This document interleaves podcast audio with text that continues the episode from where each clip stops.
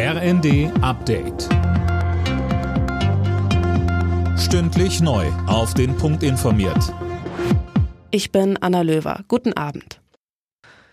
Der ukrainische Botschafter in Deutschland Andrei Melnik muss seinen Posten räumen. Der Diplomat wurde vom ukrainischen Präsidenten Zelensky nach sieben Jahren im Amt entlassen.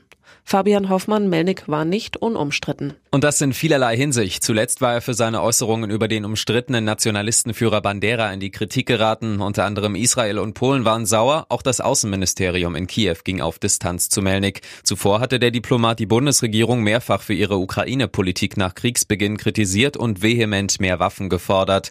Bundeskanzler Scholz bezeichnete er einst als beleidigte Leberwurst.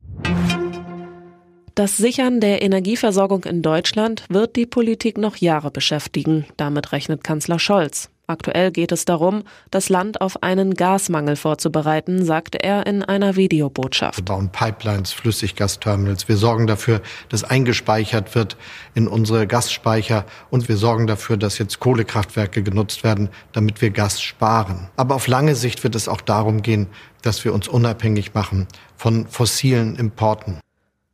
Außerdem soll der Ausbau der erneuerbaren Energien vorangetrieben werden. Großbritannien bildet jetzt tausende Ukrainer für den Krieg gegen Russland aus. Es handelt sich um Freiwillige ohne militärische Erfahrung. Eine erste Gruppe von insgesamt bis zu 10.000 hat bereits erste Übungen absolviert, hieß es aus London.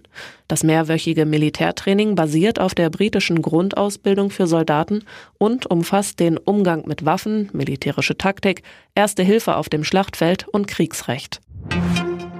In Berlin haben tausende Menschen am Love Parade Nachfolger Rave the Planet teilgenommen. Begleitet von Techno-Musik ging es auf einer sieben Kilometer langen Route vom Kudamm zur Siegessäule. Die Polizei schätzt, dass etwa 5000 Leute dabei waren. Elena Rybakina hat das Tennisturnier in Wimbledon gewonnen. Die Kasachin setzte sich im Finale nach Rückstand in drei Sätzen gegen Ons Jabeur aus Tunesien durch. Es ist der erste Grand Slam-Titel für Rybakina. Außerdem ist sie die erste Kasachin überhaupt, die ein Grand Slam gewinnt. Alle Nachrichten auf rnd.de